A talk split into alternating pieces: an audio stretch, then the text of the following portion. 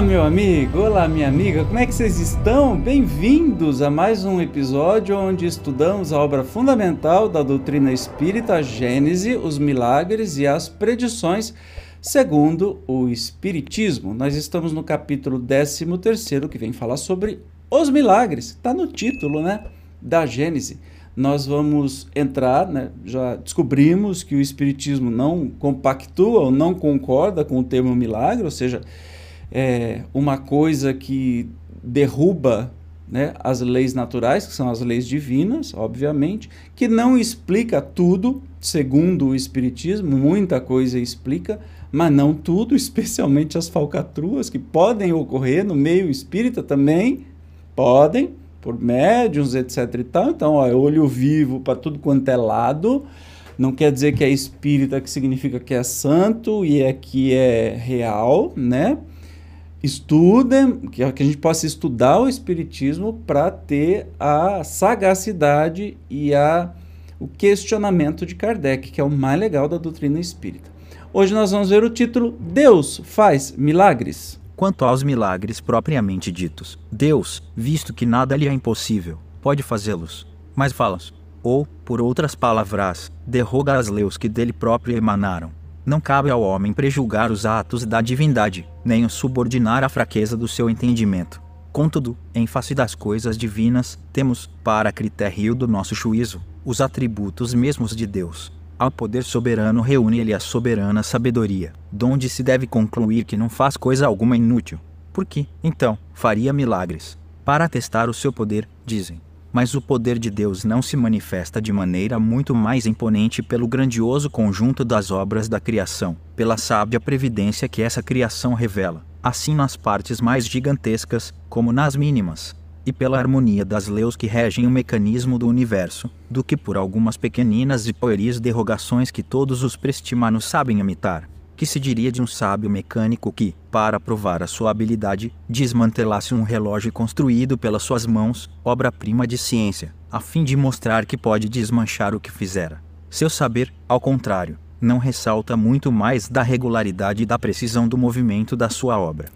Uma coisa que eu acho bárbaro é que o nosso querido Kardec, professor Rivaio, cientista como era, ele pedagogicamente é perfeito. Você viu o exemplo?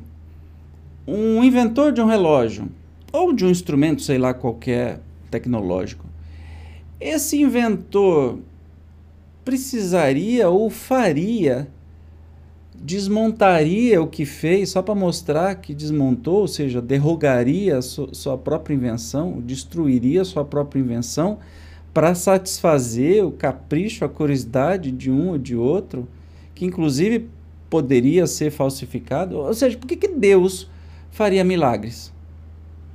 Pare e pensa, né? sai da, da, daquele automatismo religioso que a gente tem desde criança e pare e pensa para que Deus faria uh, númerozinho de milagre. Gente, desculpa. Olha, mas a cura de uma pessoa é um negócio lindíssimo, maravilhoso. É, mas pense em Deus. Claro que é, e tem explicações coerentes, lógicas ou da espiritualidade, intervenção da espiritualidade, uso do ectoplasma, magnetismo, tem explicação, não é milagre, tem explicação. Mas por que, que Deus iria fazer isso para uma pessoa? ele que é a inteligência, ele nada, ele, ela, ele, tanto faz, que é a inteligência suprema do universo que criou tudo tão magnificamente feito, não faz sentido, entende? Nesses não faz sentido. Obviamente que é, não estou desmerecendo a cura de uma pessoa, e muitos de nós fomos milagrosamente curados, ou seja, algo que não foi explicado pela ciência, né?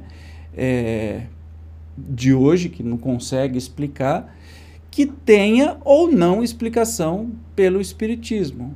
Beleza, tudo certo. Estou falando que isso é uma coisa ruim, entende? Mas é só você pensar para que, que Deus faria isso? Para que acreditassem nele? Você acha que Deus não tem mais o que fazer do que ficar prestando atenção em você, em mim, se eu acredito nele, nela, nele, sei lá como é que fala, ou não? Né? É, a gente está reduzindo Deus a uma pessoa, o que não é o caso. A gente está cansado de estudar o Espiritismo, que não é o caso. Não é, pois, da alçada do Espiritismo a questão dos milagres, mas ponderando que Deus não faz coisas inúteis, emite a seguinte opinião: olha lá. Não sendo necessários os milagres para a glorificação de Deus, nada no universo se produz fora do âmbito das leis gerais. Deus não faz milagres, porque, sendo como são perfeitas as suas leis, não lhe é necessário derrogá-las. Se há fatos que não compreendemos, é que ainda nos faltam os conhecimentos necessários. Entendeu? Então, é este o pensamento né, espírita do Espiritismo sobre os tais milagres. Tá? E continua ainda, olha lá. Admitido que Deus houvesse alguma vez, por motivos que nos escapam, derrogado acidentalmente leis por ele estabelecidas, tais leis já não seriam imutáveis. Mesmo, porém, que semelhante derrogação seja possível, ter-se-á, pelo menos, de reconhecer que só Ele, Deus, dispõe desse poder, sem se negar ao espírito do mal a onipotência, não se pode admitir-lhe seja dado desfazer a obra divina, operando, de seu lado, prodígios capazes de seduzir até os eleitos, pois que isso implicaria a ideia de um poder igual ao de Deus. É, no entanto, o que ensinam, se Satanás tem o poder de sustar o curso das leis naturais, que são obra de Deus, sem a permissão deste, mais poderoso ele do que a divindade. Logo, Deus não possui a onipotência e se, como pretendem, delega poderes a Satanás, para mais facilmente induzir os homens ao mal, falta-lhe a soberana bondade. Em ambos os casos, a negação de um dos atributos sem os quais Deus não seria Deus.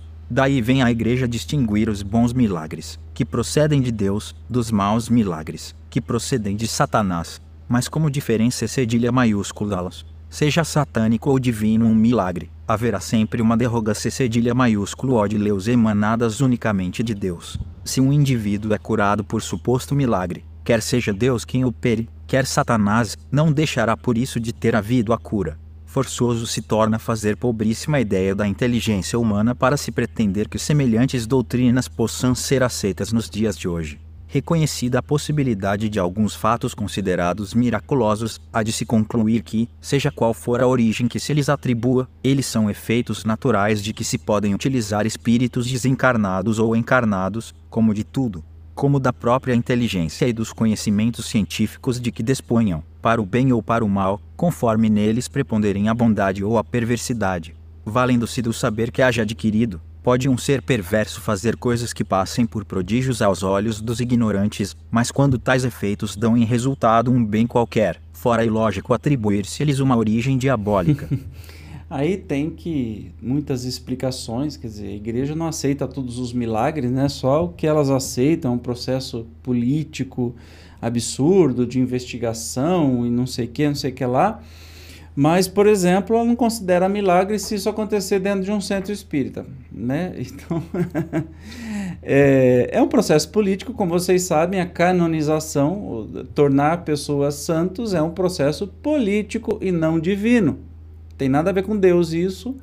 É, e, mu inclusive, muitos santos que foram papas, papas crudelíssimos, pessoas horríveis, e que, porque eram poderosos, foram tornados santos né? ou imperadores romanos que eram assassinos, são santos da Igreja Católica até hoje. Né? Porque é um processo político, não tem nada a ver com milagre, não tem nada a ver com Deus, essa história toda. Então aqui Kardec vem falar sobre um pouquinho de até que se atribui né, aos, ao demônio, ao diabo, algumas coisas.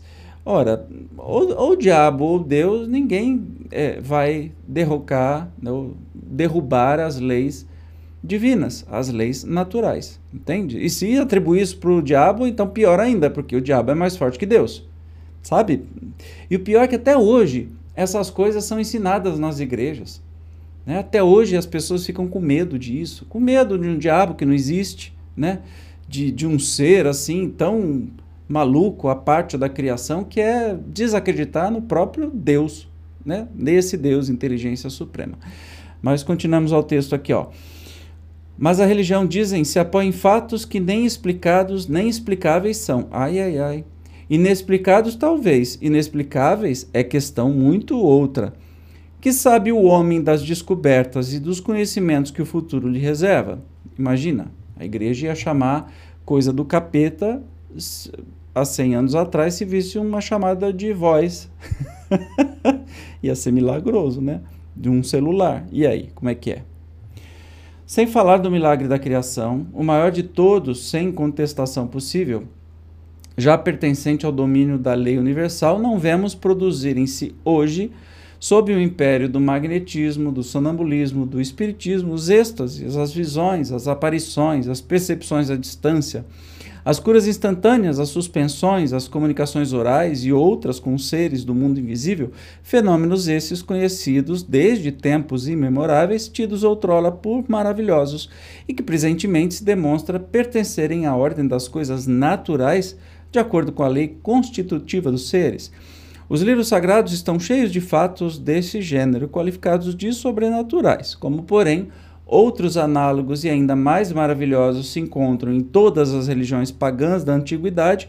Se a veracidade de uma religião dependesse do número e da natureza de tais fatos, não se saberia dizer qual a que devesse prevalecer. Ou seja, tudo isso sempre foi, sempre existiu, sempre foi fato. O Espiritismo explicou a maior parte, né? não tudo, mas a maior parte desses fenômenos, dessas coisas tidas como sobrenaturais e compreendendo também que muitos escritos são superstição, ou seja, são coisas que, passando de tradição, as pessoas, ou por inocência, ou por maldade, ou querendo dourar mais a pílula, né? Eu não sei de onde vem essa expressão esquisita, mas enfim, querendo vender mais, o, enfeitar mais o seu peixe para vender, eu sou ótimo de ditado, né? Pareço a Magda. É, então, aumenta as coisas, aí atribui poderes sobrenaturais que, de fato, não existem e nunca existiram. Então, o Espiritismo está aí para atualizar, para contestar, para questionar. É para isso que tem a doutrina espírita e para explicar muita coisa de, mediante a experimentos. Não é que ah, deu na cabeça de alguém, não diante, mediante experimentos. É que a doutrina espírita se baseia. Tá bem? No próximo episódio, nós vamos continuar falando sobre isso. Vamos falar sobre o sobrenatural e as religiões, já que eles aparecem muito, né? Nas religiões, em todas elas, sempre tem o maravilhoso, o sobrenatural. Eu te espero, como sempre. Obrigado pela sua presença. Até a próxima. Tchau.